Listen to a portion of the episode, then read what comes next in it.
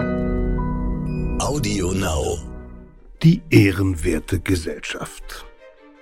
Im 19. Jahrhundert bilden Räuber und Gutsverwalter, Wachmänner und Rebellen in Sizilien Banden, deren Mitglieder sich einem strengen Ehrenkodex unterwerfen. Bald spricht man von einem einzigen undurchschaubaren Gebilde, der Mafia. Mit Gewalt beherrscht sie weite Teile der Insel, erpresst Unternehmer, korrumpiert Politiker und schafft so das Urbild des organisierten Verbrechens.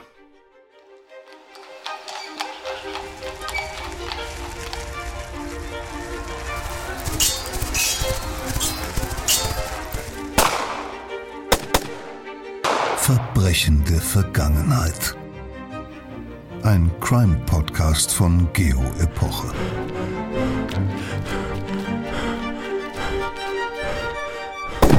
Hallo, herzlich willkommen bei Verbrechen der Vergangenheit. Mein Name ist Insa Bethke, ich bin Redakteurin bei Geopoche und ich freue mich, dass Sie wieder oder auch zum ersten Mal unseren Crime-Podcast hören. Wir schildern hier spannende, spektakuläre und oft auch höchst folgenreiche Verbrechen aus der Geschichte. Und nicht nur das, jede Folge ist immer auch eine packende und lehrreiche Zeitreise. Geschichte ohne Staub und Zahlenkolonnen, das ist der Anspruch von Geopoche und Falls Sie mögen, testen Sie unser Magazin doch gerne mal. In den Show Notes finden Sie Links zu zwei attraktiven Angeboten für Sie als Hörerinnen und Hörer. Nun zu unserer heutigen Folge. Wir widmen uns dem organisierten Verbrechen. Das haben wir hier im Podcast ja schon häufiger getan.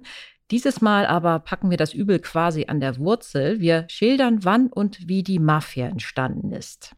Mir gegenüber sitzt mein Kollege Jens Rainer Berg aus der Textredaktion, unser Experte auf dem Gebiet der organisierten Kriminalität.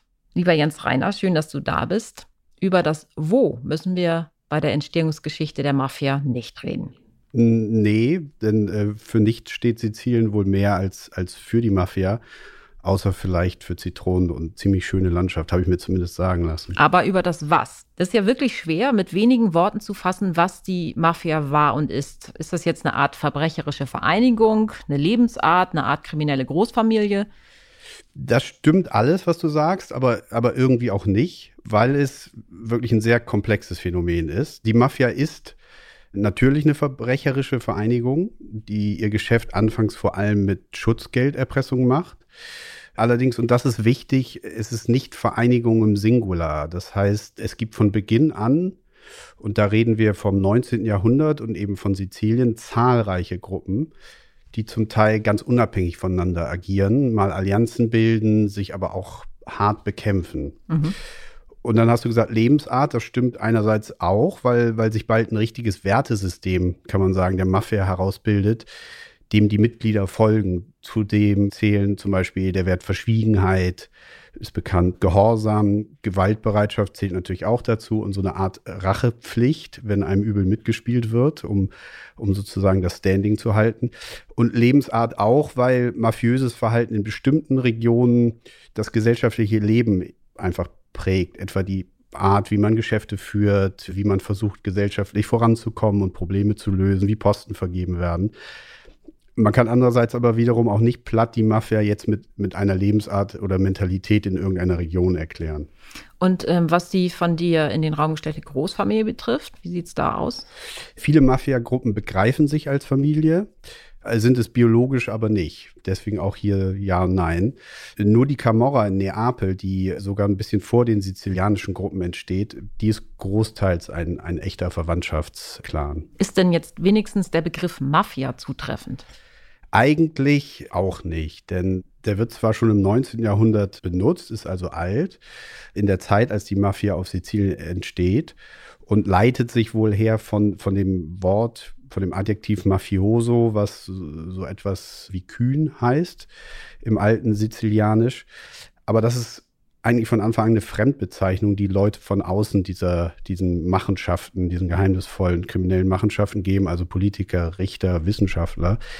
Die Kriminellen selbst auf Sizilien nennen ihre Organisation äh, wahrscheinlich eher Cosa Nostra, den Namen hat man vielleicht auch schon mal gehört, das heißt unsere Sache. Hm, und es gibt ja auch noch andere mafiöse Gruppen im Land. Genau, dann gibt es noch ganz andere Gruppen, auf die der Begriff Mafia auch nicht anzuwenden ist, wie die schon erwähnte Camorra in Neapel und die Drangheta in Kalabrien.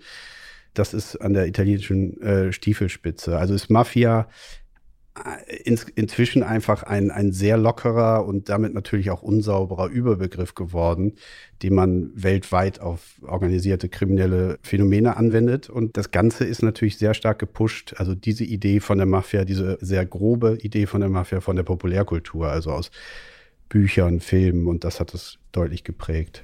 Aber doch ist ja das Urbild des organisierten Verbrechens im 19. Jahrhundert in Italien entstanden. Warum eigentlich? Warum Italien? Warum Italien? Auch das ist schwer auf einen Nenner zu bringen.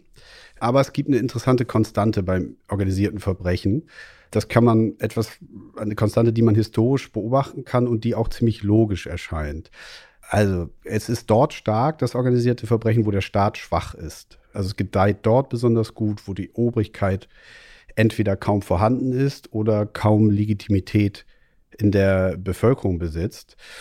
Und das ist was, was man beim Blick auf Italien schon sagen kann, was schon auffällt und was, glaube ich, historisch in der Genese der Mafia auch ins Gewicht fällt. Das ist also ein wichtiger Faktor, den man da betrachten sollte. Mhm, inwiefern?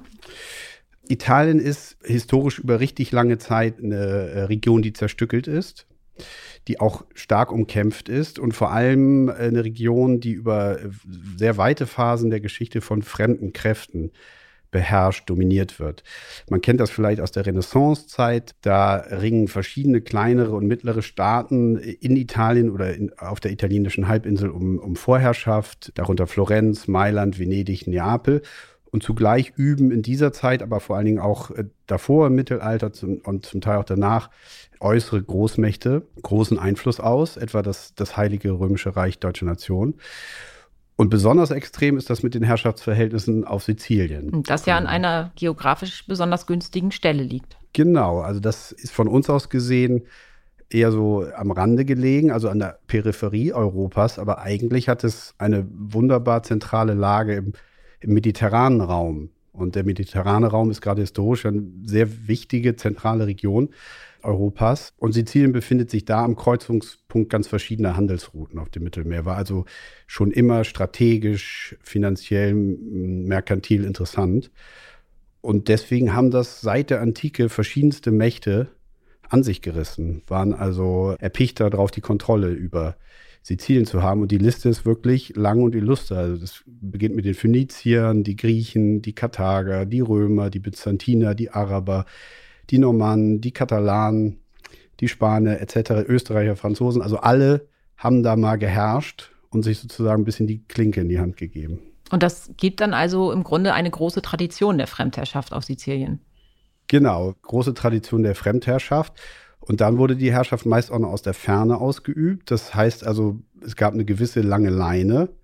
Und die Folge für die Menschen da ist eine historische Erfahrung, in der Herrschaft erstmal fremd ist, grundsätzlich oder fast immer. Sie kommt und geht und im Zweifel ist sie schwach. Also das mhm. ist so ein bisschen das gelernte Erleben von Obrigkeit und Herrschaft mhm. auf Sizilien. Ja, und es gibt wenig, was Sicherheit gibt, wenig verlässlich ist.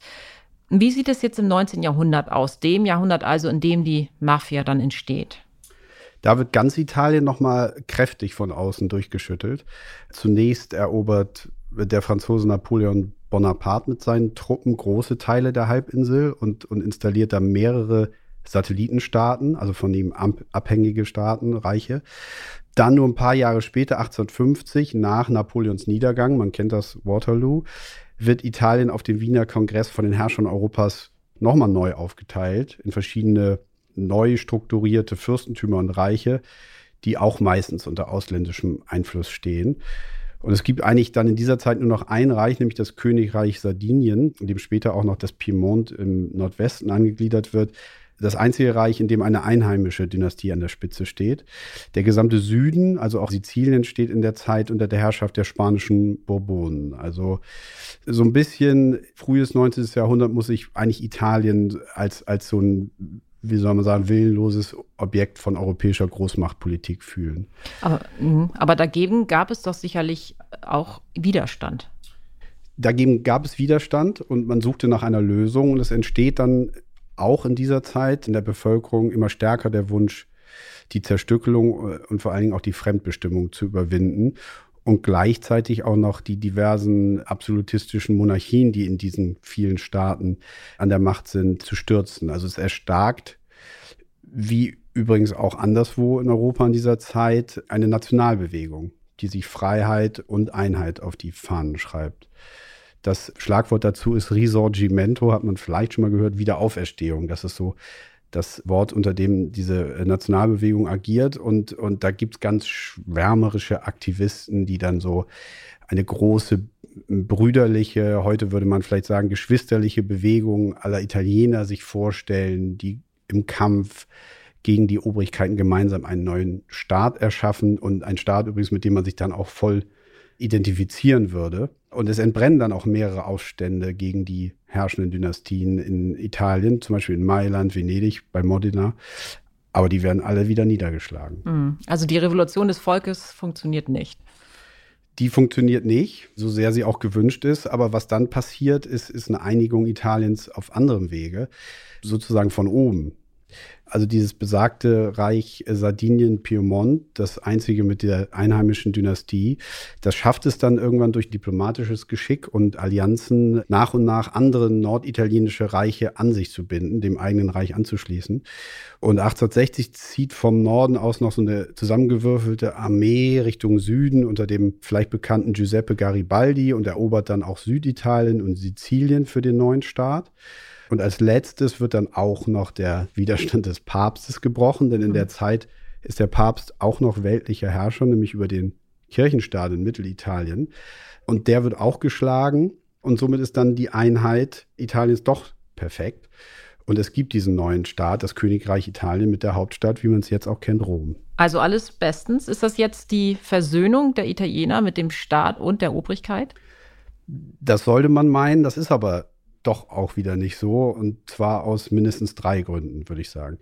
Der erste ist der genannte Papst. Der ist nämlich jetzt entmachtet, sitzt mit einem sehr eingeschränkten Bewegungsradius nur noch im Vatikan und fühlt sich, wie er sagt, als Gefangener dieses neuen Staates und ist sehr verbittert. Sozusagen aus Trotz, könnte man fast sagen, verbietet er den Gläubigen buchstäblich, sich politisch an diesem neuen Gemeinwesen zu beteiligen. Und das hat natürlich in dem traditionell stark religiösen Land in der Gegend eine große Wirkung. Also das schwächt schon mal sehr die Akzeptanz des mhm. Staates. Mhm. Und zweitens? Zweitens, wenn man genauer hinguckt auf diese Einigung, dann sieht man, dass das von Beginn an eigentlich eher so ein Elitenprojekt war. Also die einfache Landbevölkerung, die in der Zeit noch sehr groß ist, hat den Prozess eigentlich nie so richtig unterstützt. Und jetzt nach der erfolgten Vereinigung merkt man auch so ein bisschen warum. Denn, äh, denn die neue Regierung, die jetzt eine konstitutionelle Monarchie führt, die besteht aus fast nur aus den oberen Schichten, Unternehmer, Anwälte, Landbesitzer, und die machen eigentlich nur Politik für die eigene Klientel. Wichtige Reformen, etwa des Sozialsystems, bleiben aus. Dazu kommen wirtschaftliche Schwierigkeiten und die ohnehin ziemlich großen sozialen Ungleichheiten im Land werden eher noch schärfer. Insgesamt muss man sich auch vor Augen führen, ist Italien in dieser Zeit ein sehr rückständiges Land. Verglichen mit anderen Staaten, große Teile der Bevölkerung leben sehr arm. Nur so als Beispielzahl 1861 sind drei Viertel der Menschen in Italien noch Analphabeten. Hm. Und auch jetzt mit der Einigung wird das alles nicht besser, sondern zum Teil noch schlimmer. Hm. Also staatlich ist das Land jetzt nicht mehr zerrissen, aber sozial umso stärker. Genau, das ist jetzt, äh, da gibt es ganz klare Kluften zwischen, äh, zwischen arm und reich, zwischen privilegiert und unterprivilegiert. Und es gibt eben auch noch keine nennenswerte moderne Mittelschicht, die jetzt in diesem neuen Gemeinwesen so Aufstiegschancen im Staat oder in der Wirtschaft hätte, richtig, und sich dann für dieses neue Italien so begeistern könnte. Das fehlt noch, das wird später kommen, aber in dieser Zeit fehlt es. Und was nach der Einigung bleibt, ist eigentlich erstmal sowas wie ein, wie ein heftiger Kater, fast auf allen Seiten, muss man sagen. Mhm. Und wie war die Lage nun speziell im Süden des Landes, auf Sizilien? Das ist ja praktisch der Nährboden, auf dem dann die Mafia gedeihen kann. Genau, das wäre der dritte Punkt meiner drei Gründe, warum es mit dem Einheitsstaat jetzt doch nicht alles gut ist. Der Süden ist das Armenhaus des Landes und die Bevölkerung hier fast ausschließlich ländlich. Also was auch für das übrige Land gibt, sehr viele Bauern, viel Armut, das trifft hier umso mehr zu. Und die Skepsis gegenüber dem neuen äh, Nationalstaat ist hier sicherlich auch am größten. Also die Beamten, die jetzt zum Teil aus dem Norden den Süden kommen, werden zum Teil genauso feindselig betrachtet wie früher Fremdherrscher aus ganz anderen Regionen. Teil der Bevölkerung hatte noch gehofft, dass mit diesem neuen Staat vielleicht die Macht der Landbesitzer durch Reformen vielleicht gebrochen wird. Das passiert aber nicht oder passiert nicht wirksam. Stattdessen gibt es jetzt weitere Steuern, es kommt noch eine Wehrpflicht dazu. Also ein Großteil der Bevölkerung im Süden und man muss auch sagen, viele Mitglieder der Oberschicht, die sich die Einmischung aus dem Norden einfach verbieten, die sind sehr abweisend gegenüber dem neuen Staat. Und ein Teil der Bevölkerung im Süden bekämpft ihn sogar gewaltsamen Guerilla-Einheiten. Die bekriegen quasi die Truppen des Zentralstaates und es entbrennt ein ziemlich brutaler Krieg, bei dem Soldaten aus dem Norden gekreuzigt werden, Rebellen standrechtlich erschossen werden und äh, hunderte Opfer zu Tode kommen. Im Süden Italiens brodelt es also gewaltig. Ja, eindeutig. Und das ist eben genau diese Situation, in der wir die entscheidende Frühphase der Mafia erleben. Das ist eine wilde Umbruchszeit. Ich habe es geschildert. Es ist eine wirtschaftlich schwierige Zeit. Es ist eine gewaltvolle Zeit. Und vor allem, es gibt keinen Staat, dem die Menschen große Loyalität entgegenbringen und der klar ein Gewaltmonopol auch im Alltag hat oder Rechtsstaatlichkeit garantieren könnte. Und in diesem Vakuum entwickeln sich nun immer stärker, kann man sagen, alternative Strukturen, die sich an die Stelle setzen, dieses abwesenden, höchstens schwachen, zumindest auf jeden Fall verhassten Staates. An diese Stelle setzen sie sich oder sie durchdringen diesen offiziellen Staat so langsam von innen. Und hier bauen sich die Verbrecher nun ihre eigene Ordnung, die dann weit über Sizilien hinausstrahlen wird. Eine Ordnung, für die wir den Begriff Mafia benutzen. Vielen Dank, Jens Reiner, für diese Einblicke ins Italien des 19. Jahrhunderts. Was genau damals auf Sizilien passierte, wie dort die Mafia entstand, erste Morde beging und Gewalt zu einer Dienstleistung machte, das hören wir jetzt. Die ehrenwerte Gesellschaft, eine Geschichte von Matthias Mesenhöller. Es liest Peter Kämpfe. Am Morgen des 1. Februar 1893 verlässt Emanuele Notarbartolo sein Gutshaus mit dem feuerfesten Dach, der Sicherheitstür und dem ummauerten Vorhof. Er nimmt ein Gewehr mit. Notarbartolo begibt sich nie unbewaffnet auf Reisen. Emanuele Notarbartolo, Marchese di San Giovanni, ist ein kräftiger, knapp 60-jähriger Herr mit schütterem Haar und wachem Blick.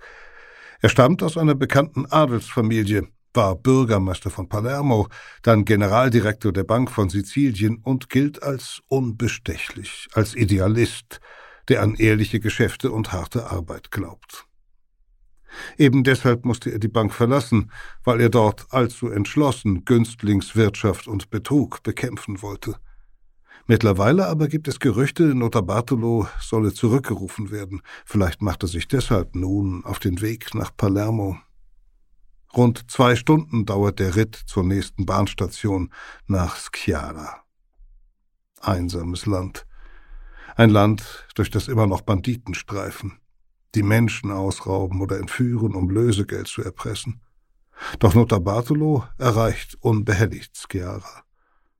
Er besteigt den Zug nach Palermo und wählt ein leeres Abteil erster Klasse. Erst jetzt fühlt er sich sicher. Dass die Gesetzlosen je einen Zug überfallen hätten, ist nicht bekannt. Er verstaut das Gewehr im Gepäcknetz über dem Sitz.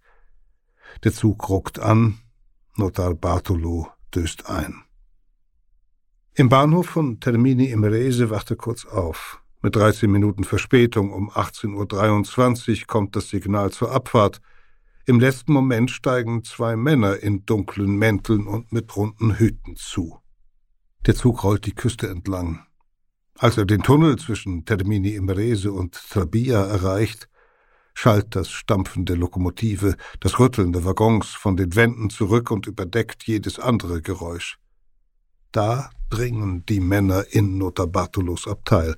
Der eine hält ein Stilett in der Hand, der andere einen zweischneidigen Dolch mit Knochengriff. Der Marchese springt hoch und schlägt um sich. Einige Stiche treffen ihn, andere zerfetzen das Sitz- und Kopfpolster. Er bekommt eine der Klingen zu fassen. Mit der anderen Hand fingert er nach seinem Gewehr, ein Stich trifft ihn in die Leiste, die zerschnittene Hand schlägt gegen das Fenster, dann kann einer der Männer ihn umklammern, der andere sticht viermal tief in Notarbartolos Brustkorb. Als der Zug in Trabia einläuft, kauern die Mörder sich unter das blutverschmierte Abteilfenster. Abermals setzt die Lokomotive sich in Bewegung. Zwei Minuten bleiben den beiden, um die Leiche zur Tür zu schaffen, dann erreicht der Zug eine Brücke und sie werfen den toten Notar Bartolo hinaus. Doch der Körper stürzt nicht hinab in den Fluss, der ihn ins Meer tragen würde, sondern schlägt gegen das Brückengeländer und bleibt auf dem Gleis liegen. So wird er gefunden und identifiziert. Kaum ist der Name bekannt, flüstern die Menschen auf den Straßen Palermos auch schon, wem allein das Verbrechen zuzutrauen sei, der Mafia. Gerüchte über eine Verbrecherorganisation, die heimlich die Geschicke Siziliens bestimmt, schwirren seit Jahrzehnten umher.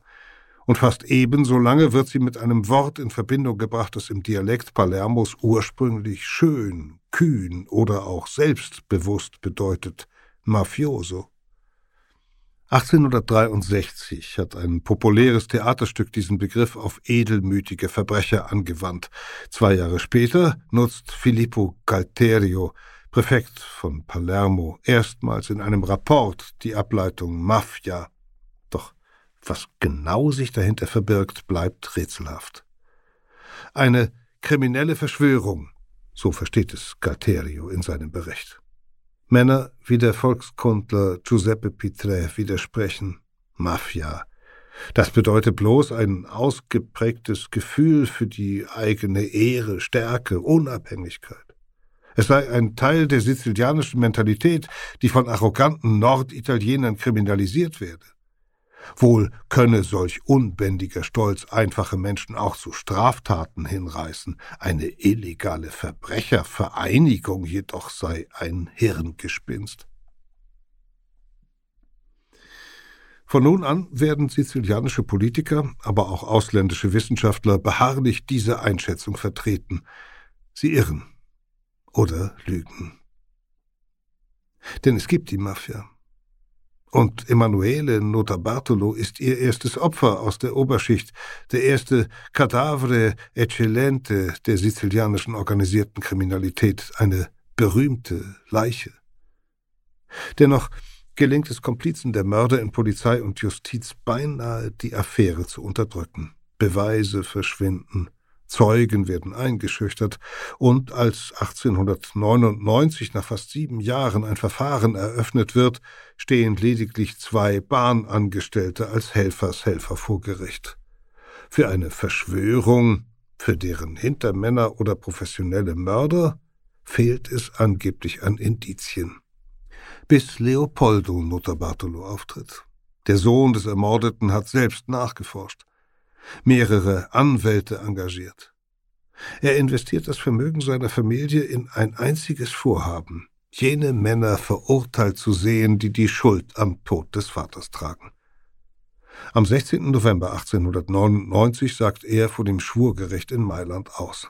Hoch aufgerichtet, in der Uniform eines Marineoffiziers legt er ruhig dar, was er herausgefunden hat. Den Mordauftrag habe Don Raffaele Palizzolo gegeben, Parlamentsabgeordneter für Palermo und Siziliens wohl einflussreichster Politiker. Die Bluttat begangen hätten Mitglieder der Mafiazelle von Villabate bei Palermo. Und die Behörden hätten beide Männer gedeckt. Notarbartolos Aussage erschüttert Italien. Sie füllt die Schlagzeilen und schreckt Politiker auf, macht aus der lokalen Affäre einen nationalen Skandal. Denn mit der Schuld oder Unschuld Raffaele Palizzolos steht zur Debatte, was die Mafia eigentlich ist. Ein Name bloß für eine archaische Mentalität? Oder eine verbrecherische Organisation, die den Staat bis in die höchsten Kreise durchdrungen hat? Die junge italienische Nation stellt sich einer neuartigen Gefahr, der organisierten Kriminalität. Seit jeher haben sich Menschen verbündet, um gewaltsam reich zu werden, haben Räuberbanden oder Piratengesellschaften gebildet, die bestimmte Regeln befolgten und in jedem erdenklichen Verhältnis zur politischen Macht standen. Kriegerische Stämme entlang dem Pilgerweg nach Mekka etwa erpressten Schutzgeld vom Osmanischen Reich Europäische Freibeuter genossen das Einverständnis ihrer Fürsten, solange sie deren Rivalen plünderten. Manchmal standen große Raubzüge gar am Beginn von Staatsgründungen, so bei den Normannen und Mongolen. Moderne organisierte Kriminalität setzt dagegen zweierlei voraus. Einen Staat, der das alleinige Recht beansprucht, legitime Gewalt auszuüben, um so seine Bürger und deren Eigentum zu schützen, und das Versagen dieses Staates, den Anspruch durchzusetzen. Erst dann wird private Gewalt zur organisierten Kriminalität, zu einer Verschwörung, die das Gemeinwesen unterwandert, ohne ideologische Ziele zu verfolgen, einzig um Profit zu machen. Ob ein Geschäft illegal oder legal ist, ist ihr gleich. Ihre Mitglieder folgen einer eigenen Moral jenseits der Gesetze einer Subkultur der Gewalt, die im Extremfall den Staat ersetzt. Seit Jahrhunderten schon werden kaum irgendwo in Europa die Bauern so ausgebeutet wie auf Sizilien. Die adligen Landbesitzer leben meist in der Stadt und vertrauen ihre Latifundien Verwaltern an, die hart und gerissen sein müssen, um den Geldhunger ihrer abwesenden Herren zu befriedigen. Aristokraten und Verwalter stellen Milizen auf, bewaffnete Schläger, die den Bauern mit Raub und Erpressung zusetzen, wenn die nicht genügend Erträge abliefern. Etliche der Drangsalierten sehen keinen anderen Ausweg, als sich daraufhin Räuberbanden anzuschließen. Im frühen 19. Jahrhundert verelenden die Bauern vollends und gehen immer häufiger unter die Banditen. Aber auch Teile der Privatmilizen wandeln sich zu Räuberbanden. Klare Fronten gibt es nicht. Großpächter heuern bekannte Gewalttäter als Wachmänner an und hehlen selbst mit Raubgut. Polizisten handeln mit Viehdieben Preise für die Rückgabe der Tiere aus gegen eine Provision. Für die bäuerlichen Diebe wiederum ist der Weg vom Raub zur Auflehnung kurz. In den Jahren 1820-21 und 1848 schließen sich bewaffnete Bauern und Banditen politischen Aufständen gegen das Königshaus der Bourbonen an, das von Neapel aus über Sizilien herrscht. Diese Revolten erfassen auch die Städte und werden von liberalen Adeligen und Intellektuellen geführt. In Geheimbünden konspirieren Aristokraten, gebildete Bürger sowie Handwerker gegen das Regime und schieben einander Ämter zu, verabreden legale und illegale Geschäfte. Anscheinend herrscht auf Sizilien Anarchie. Doch bereits 1838 informiert ein Richter das Justizministerium in Neapel über eine seltsame Beobachtung. In vielen Dörfern, vor allem Westsiziliens, gebe es eine Bruderschaft, die weder politische Ziele verfolge noch feste Versammlungsorte habe, alles, was sie zusammenhalte, sei ein Anführer. Diese Leute beteiligten sich an Verbrechen aller Art. Vor allem jedoch vermittelten sie gütliche Einigungen mit gewöhnlichen Banditen und unterhielten Fonds, um Behörden und Gerichte zu manipulieren. Auf ihre Weise handelten sie wie kleine lokale Regierungen. Dieser Bericht ist die erste Nachricht über die entstehende Mafia. Die Mafia hat kein Gründungsjahr und kein Statut. Sie kennt keine zentrale Führung, keine Gremien und hinterlässt keine Aufzeichnungen. So erfolgreich wehrt sie sich gegen Verrat und Verfolgung, dass auch die Behörden kaum genaues wissen. Deshalb liegt vieles im Dunkeln, muss aus späteren Zeugnissen rekonstruiert und vermutet werden. Diese Unsichtbarkeit hat einen Namen, Omerta. Das Wort bedeutet ursprünglich Demut und meint strengen Gehorsam und Treue gegenüber der Gruppe und ihrem Anführer. Vor allem aber bezeichnet sie ein Schweigegebot. Kein Mitglied darf mit der Polizei reden, ihr helfen oder ihre Hilfe suchen. Vielmehr gehört es zur Ehre eines Mannes, sich und die Seinen selber zu schützen.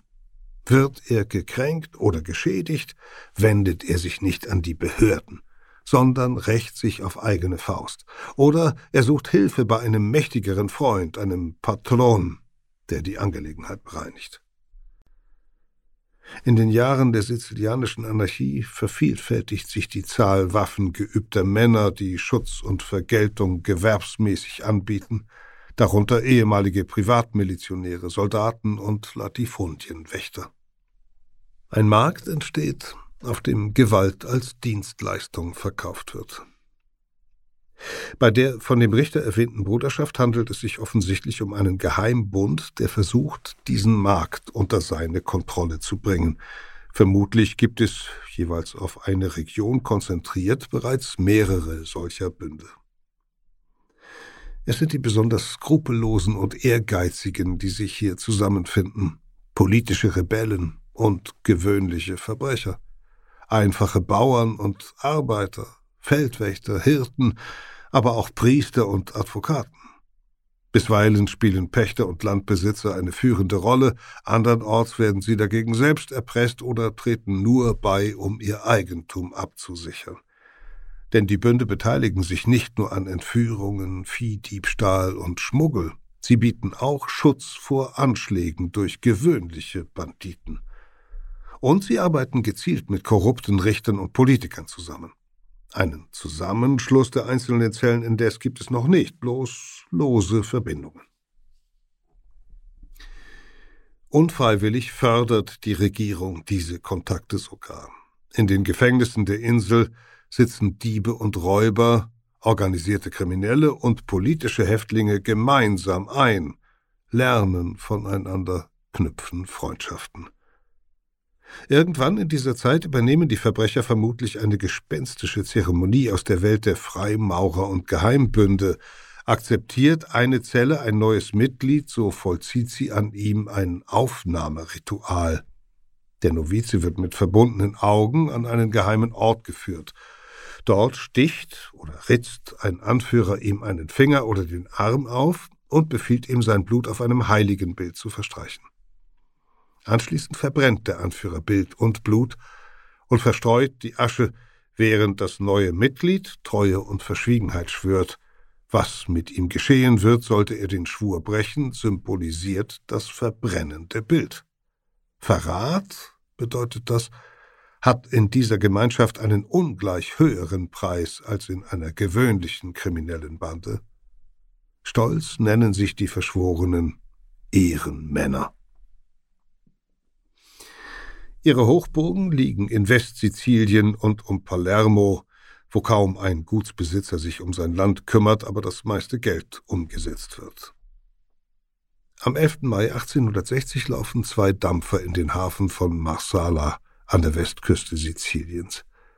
An Bord drängen sich rund tausend italienische Freischärler unter dem Kommando Giuseppe Garibaldis. Ein Jahr zuvor hat im norditalienischen Piemont ein Krieg um die Einheit und Freiheit Italiens begonnen, gegen das in Norditalien herrschende Österreich, gegen den Papst. Nun trägt Garibaldi die Idee nach Süden. Sein Ziel, das von den Bourbonen beherrschte Sizilien für das neue Italien zu erobern. Bald schließen sich ihm tausende Sizilianer an, altgediente Rebellen der früheren Aufstände, verarmte Handwerker sowie Gewaltunternehmer aus dem Hinterland. 20.000 Soldaten stellt Siziliens König ihnen entgegen. Garibaldi manövriert sie aus, schlägt sie. Keinen Monat nach der Landung erreicht er Palermo.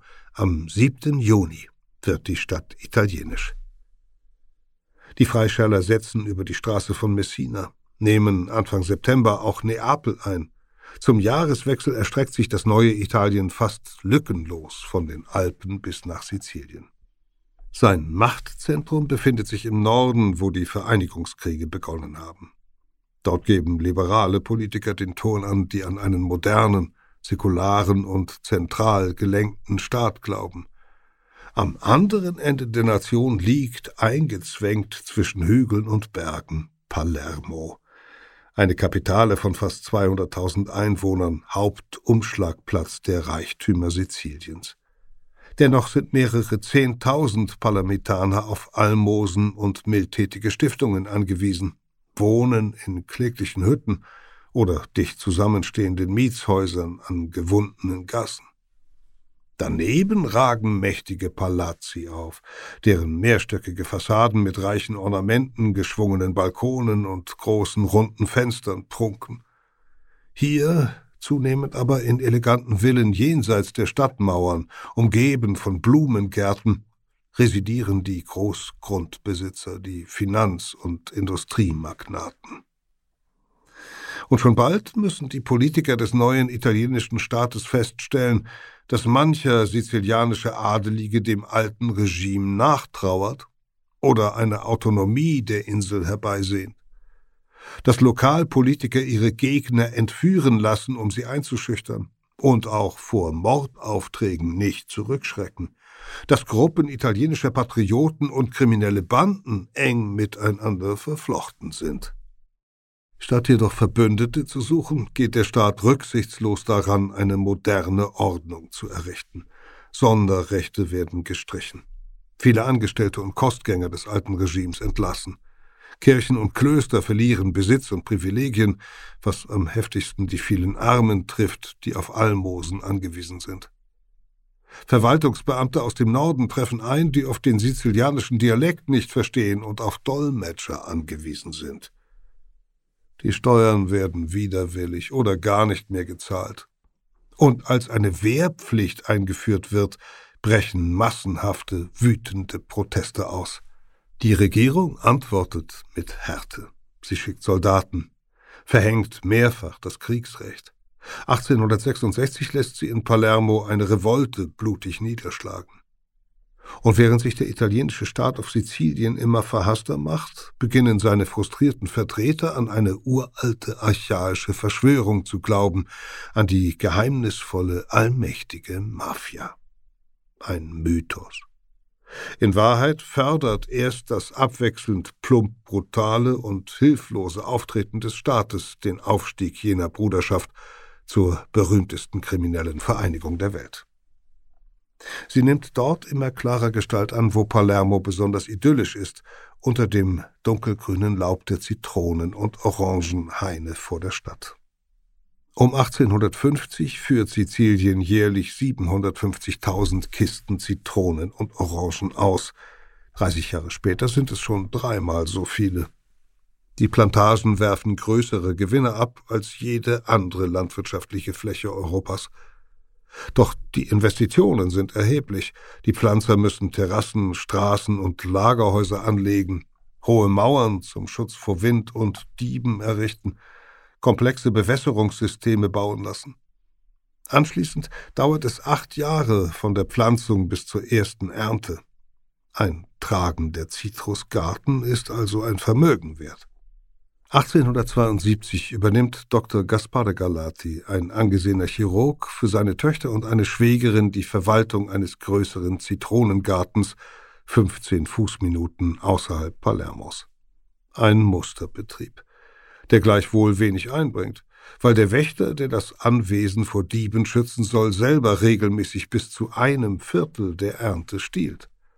Galati entlässt den Mann und stellt einen anderen ein. Nicht lange darauf fallen aus einer Nachbarplantage Schüsse und treffen den neuen Wächter tödlich in den Rücken. Galati engagiert erneut einen Ersatz und erhält bald anonyme Briefe. Es sei ein Fehler gewesen, den ursprünglichen Wachmann zu entlassen und stattdessen einen elenden Spion zu beschäftigen. Der Arzt solle sich besinnen, sonst drohe ihm das gleiche Schicksal wie seinem Wächter. Galati bringt die Briefe zur Polizei. Doch erst drei Wochen später wird der erste Wächter festgenommen und nach zwei Stunden entlassen, da er mit dem Verbrechen nichts zu tun habe. Nun geht Galati der Sache selbst nach, und allmählich gewinnt er ein Bild. Sein erster Wachmann ist Mitglied einer Bande, die Plantagenbesitzer erpresst und sie zwingt, nur ausgewählte Wächter, Makler und Verwalter zu bestellen. Wer dazugehört, ist ein Ehrenmann, wer nicht ein elender Spion. Die Besitzer müssen dann still zusehen, wie ein Teil ihrer Ernte gestohlen wird. Von anderen treibt die Bande Schutzgeld in Bar ein, wieder andere werden zum Verkauf unter Wert genötigt. Die Erpresser arbeiten dabei nicht nur mit der Polizei zusammen, auch unter den Kutschern, Großhändlern und Hafenarbeitern haben sie ihre Leute, und können nach Belieben verhindern, dass die Früchte einer bestimmten Plantage deren Kunden erreichen. Ihr Chef oder Capo ist Antonino Giammona, der Präsident einer frommen, mildtätigen Stiftung. Ein wortkarger, misstrauischer Bauernsohn, der es vom Arbeiter zum Revolutionshelden und sogar zum angesehenen Großgrundbesitzer gebracht hat. Jamona steht im Verdacht, mehrere Morde begangen zu haben, ist aber nie überführt worden. Der Angriff auf den Zitronengarten ist Teil eines systematischen Versuchs, die Plantagen in der Umgebung unter Kontrolle der Bande zu bringen. Gaspare Galati hat eine Mafia-Zelle entdeckt, eine Koska. Das Wort bezeichnet das Blatt einer Artischocke, das sich mit vielen anderen zusammen eng um das Herz legt. Ein Bild für den Chef und seine Leute. Von Beginn an verdienen Siziliens Ehrenmänner ihr Geld auch mit Erpressung und Sicherheitszusagen.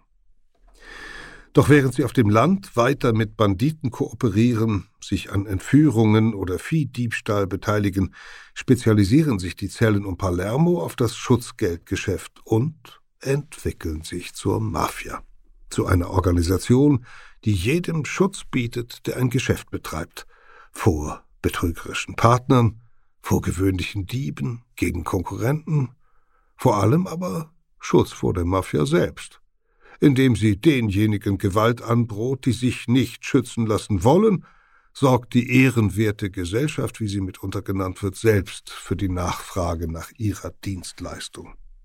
Einmal etabliert, eignen Mafiosi sich mit illegalen Methoden Unternehmen an und betreiben sie legal weiter, oder sie streben nach dem Monopol auf einem unverfänglichen Markt. Die Zitrusplantagen bieten ideale Bedingungen für dieses Geschäftsmodell. Große Investitionen stecken in äußerst verwundbaren Gütern. Schon eine kurze Unterbrechung der Bewässerung kann eine Plantage ruinieren.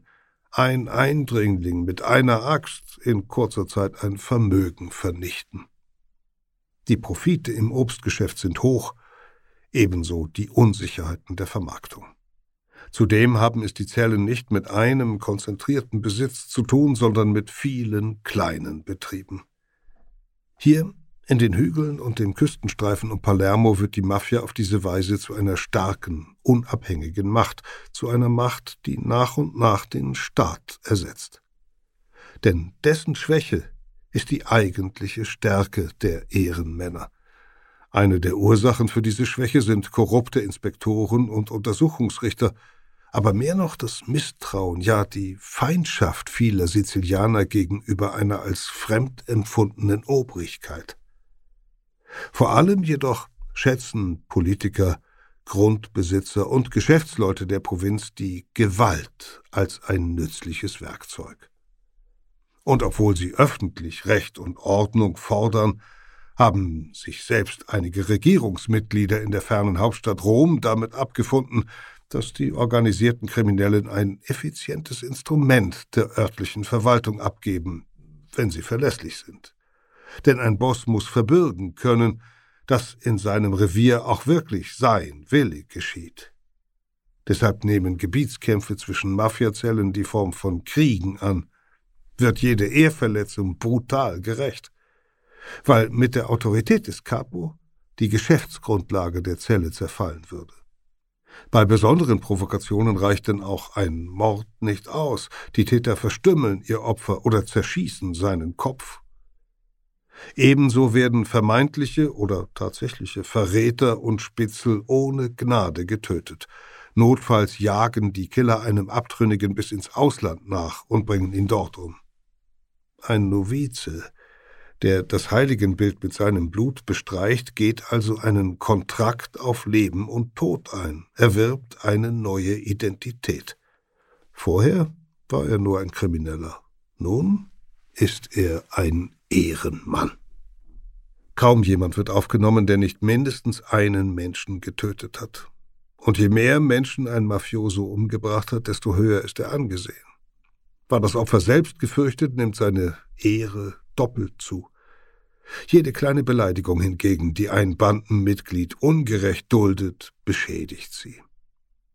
Bringt ein Mafioso es auf diesem Weg bis zum Capo, reicht oft bereits ein Wort, eine knappe Geste, um einen Streit zu entscheiden. Schon bald arbeiten die Zellen um Palermo zusammen, bilden nach 1875 sogar eine informelle Föderation.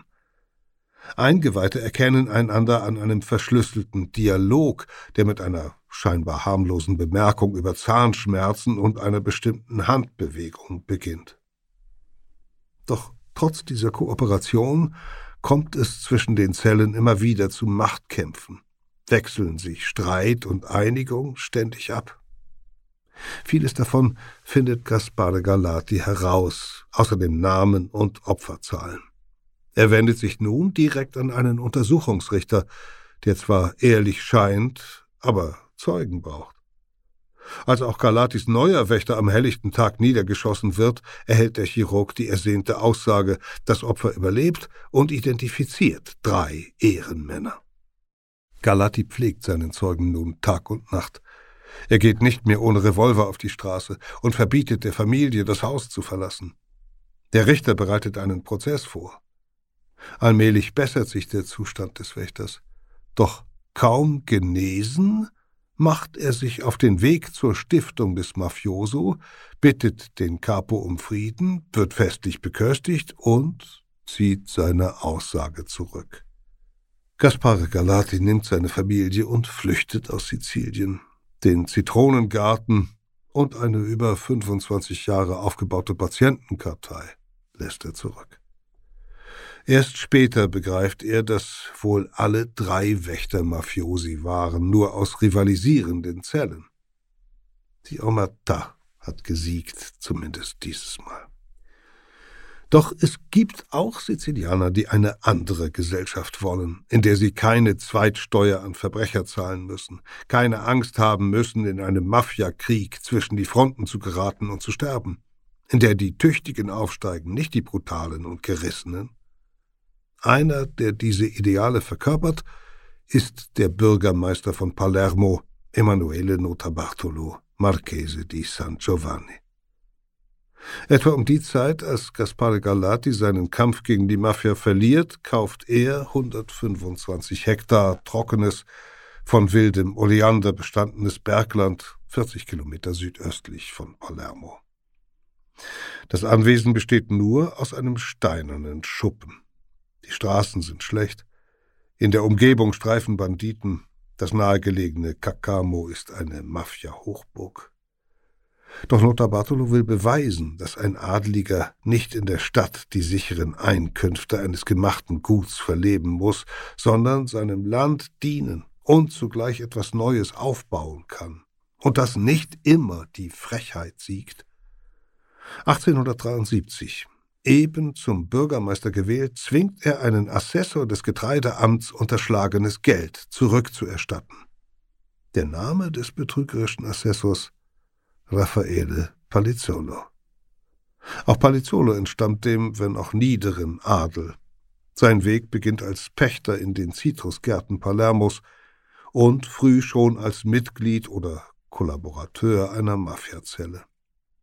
Von seinen illegalen Einkünften erwirbt er Land, die kriminellen Kontakte bahnen ihm den Weg in die Politik. Keine ungewöhnliche Karriere.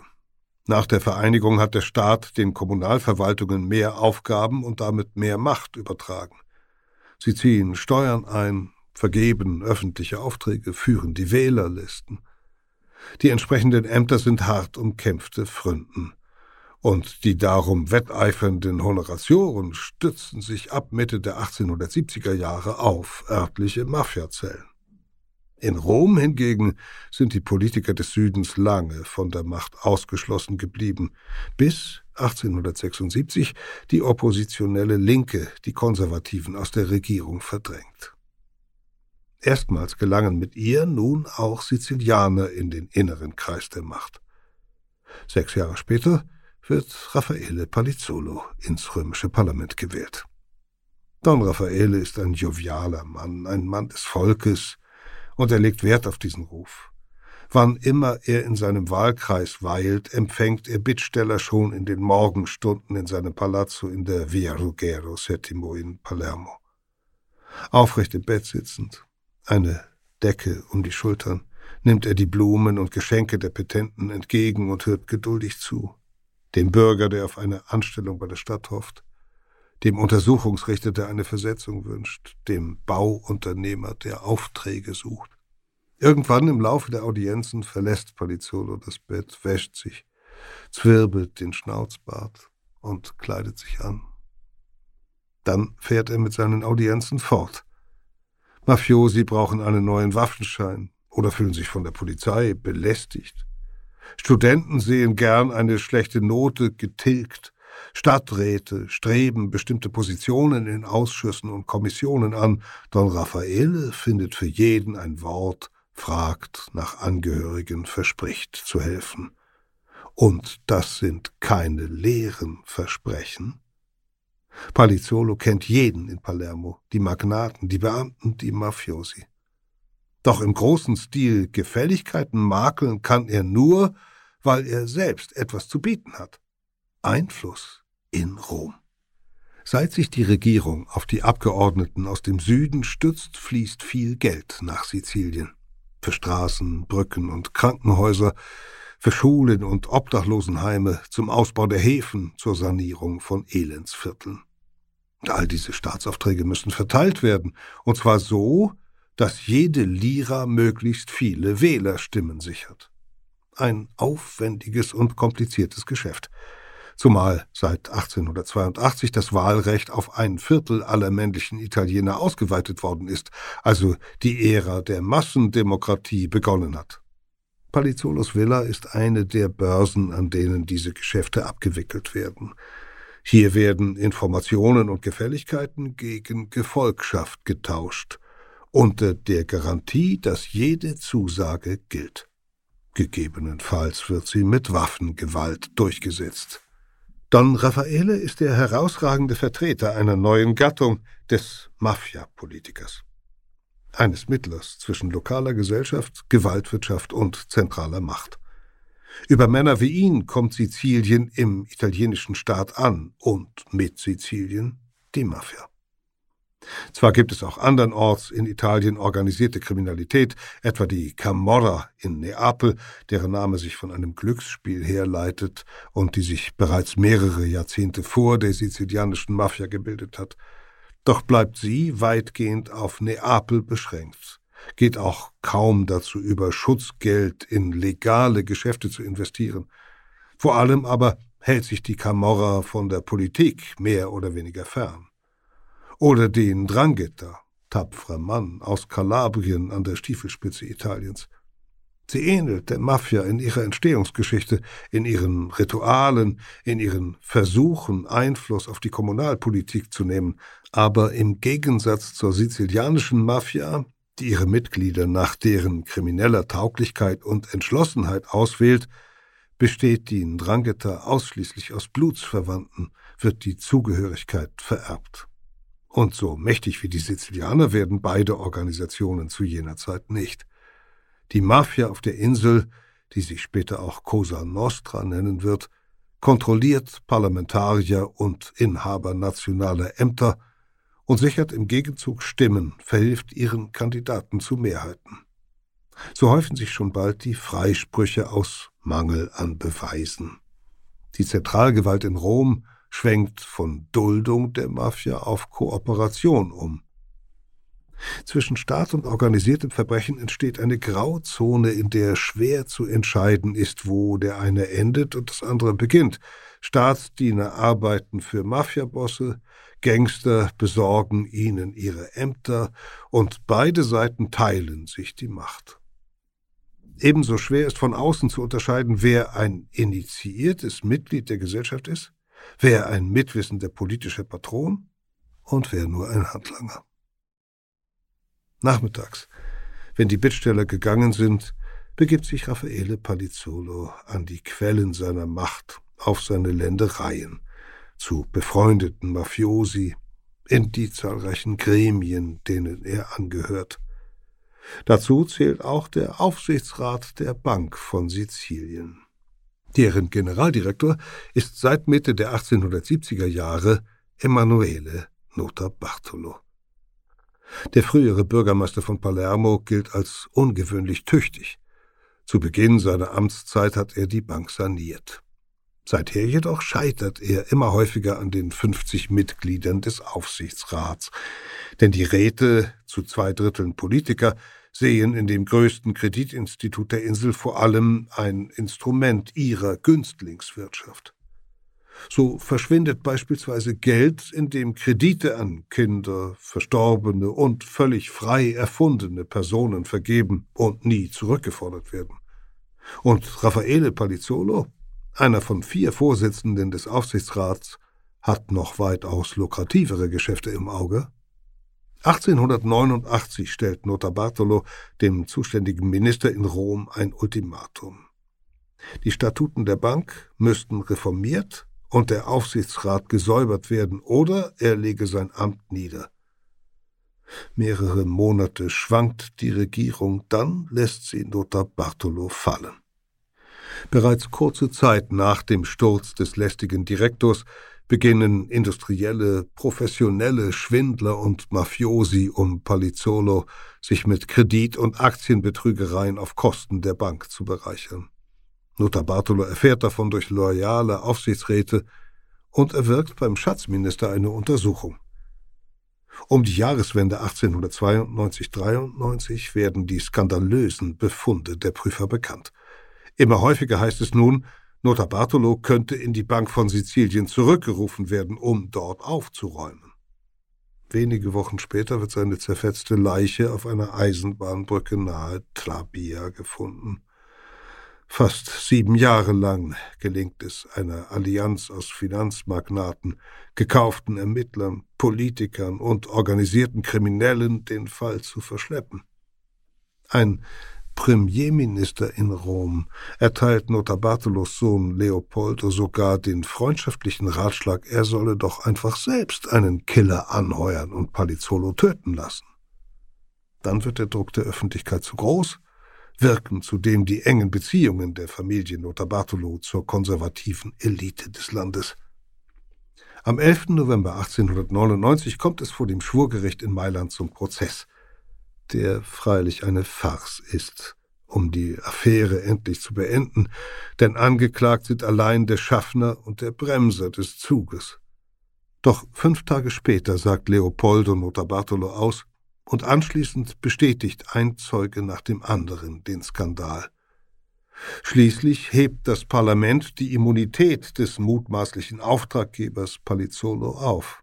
Der Abgeordnete wird verhaftet, der Prozess für eine Ermittlungspause ausgesetzt. Im September 1901 wird das Verfahren wieder aufgenommen, diesmal in Bologna. In dem weiten, holzvertäfelten Gerichtssaal des Palazzo Bacchiocchi steht ein Käfig, hinter dessen Gittern die Angeklagten warten. Als einer der ersten wird Palizzolo herausgeführt. Makellos gekleidet wirkt er nun ausgezehrt und grau, Zwei Tage lang, sagt Don Raffaele aus. Leise, ja murmelnd, wenn es um seine eigenen Verdienste und die Treue seiner Wähler geht, dann wieder schluchzt er verzweifelt auf oder brüllt vor Trotz. Palizzolo redet und redet über das Unrecht, die Barbarei, die Erniedrigung und Intrige, durch die er grundlos vernichtet werden solle. Irgendwann beginnt seine Nase zu bluten, und das Bluten hört auch nicht auf, nachdem er völlig erschöpft geendet hat. Fast elf Monate dauern die Verhandlungen. Das Beweismaterial füllt 50 Ordner, 503 Zeugen werden gehört, das Protokoll verzeichnet 54 Tumulte, sechsmal muss der Saal geräumt werden. Immer wieder drohen die Anwälte einander an, handgreiflich zu werden. Am letzten Tag, den 30. Juli 1902, geht das Gerücht um, die Mafia plane einen Anschlag. Infanterie sichert den Palazzo Bacchiocchi. Carabinieri bilden mit aufgepflanztem Bajonett einen Cordon um die Anklagebank. Über Bologna liegt große Hitze, und am Abend heizen die Gaslampen die Luft in dem überfüllten Saal noch weiter auf. Gegen 21.45 Uhr ziehen die Geschworenen sich zurück. Angespannt erwartet eine große Menschenmenge auf der allmählich abkühlenden Straße ihr Urteil. Nach gut anderthalb Stunden kommen die Geschworenen zurück. Ihr Spruch ist eine Sensation. schuldig. Im Saal und auf der Straße bricht Jubel aus. Notar Bartolo und seine Anwälte, die zurück in ihr Hotel wollen, finden kaum einen Weg durch die begeisterte Menge. Die Ermordung des unbeirrbar rechtschaffenen Aristokraten ist auf die Mafia zurückgefallen. Ein Fluch scheint besiegt. Ganz anders sind die Reaktionen in Palermo. Dort warten die Menschen vor dem Telegrafenamt und zerstreuen sich wortlos, als die Nachricht eintrifft. Palizzolo ist einer der ihren, den die anderen Italiener hoch im Norden zerstört haben, so jedenfalls lautet die Version von Pro Sicilia, einem Unterstützerverein, den Palizzolos mächtige Freunde um den Volkskundler Giuseppe Pitre arrangiert haben. Die Mafia verschanzt sich hinter der Meer von einer besonderen, unverstandenen sizilianischen Mentalität und macht juristisch mobil. Ein halbes Jahr hat das Urteil Bestand. Dann erklärt es der Kassationshof in Rom aus formalen Gründen für nichtig. Am 23. Juli 1904 wird Don Raffaele Palizzolo endgültig freigesprochen, aus Mangel an Beweisen. Peter Kämpfe las Die ehrenwerte Gesellschaft, ein Text aus der Geopoche-Ausgabe Die Mafia. Verbrechen der Vergangenheit geht jetzt erstmal in eine kleine Pause. Anfang Oktober sind wir dann aber mit neun spannenden Folgen zurück. Unter anderem erzählen wir die Geschichte des berüchtigten australischen Outlaws Ned Kelly und wir folgen den Spuren des Raubritters Götz von Berliching. An dieser Stelle noch wie immer der Hinweis auf unser Digitalangebot Geopoche Plus. Es bietet Zugang zu mehr als 2000 historischen Reportagen aus der gesamten Menschheitsgeschichte und ist unter geo-epoche.de zu finden. Vielen Dank fürs Zuhören bis hierher, sagt Insa Bethke. Ich freue mich, wenn Sie bei der nächsten Staffel von Verbrechen der Vergangenheit wieder dabei sind. Audio Now.